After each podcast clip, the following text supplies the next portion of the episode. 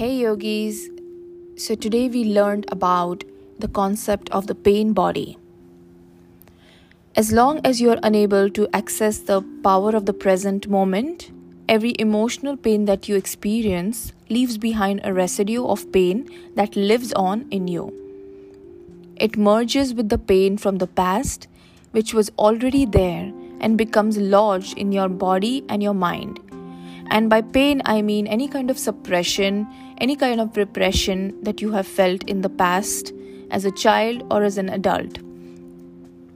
This accumulated pain is a negative energy field that occupies your body and your mind.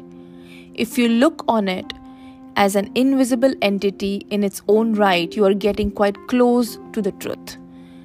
It's an emotional pain body, and it has two modes of being dormant and active.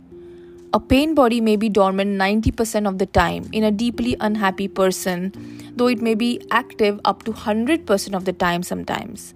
Some people live almost entirely through their pain bodies, while others may experience just sporadic triggers in intimate relationships or situations linked with the past lost or abandonment or physical or emotional hurt, and so on. Anything can trigger it particularly if it resonates with a pain pattern of your past. When it is ready to awaken from its dormant stage, even a thought or an innocent remark made by someone close to you can activate it. Some pain bodies are obnoxious but relatively harmless, for example, like a child who won't stop whining. Others are vicious and destructive, like anger, like fear, like jealousy. Some are physically violent, Many more are emotionally violent. Some will attack people around you or close to you, while others may attack you, their host. Thoughts and feelings you have about your life then become deeply negative and self destructive. Illness and accidents are often created in this way.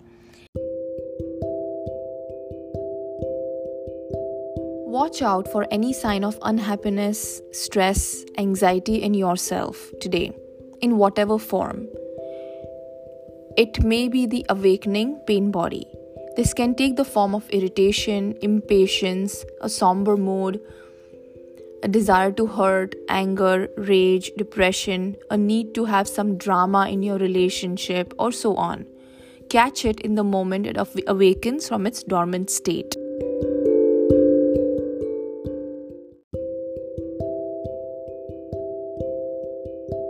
The pain body, which is the dark shadow cast by the ego, is actually afraid of the light of your consciousness. It is afraid of being found out. Its survival depends on your unconscious identification with it, as well as on your unconscious fear of facing the pain that lives in you. But if you don't face it, and if you don't bring the light of your consciousness into the pain, you will be forced to relive it again and again and again.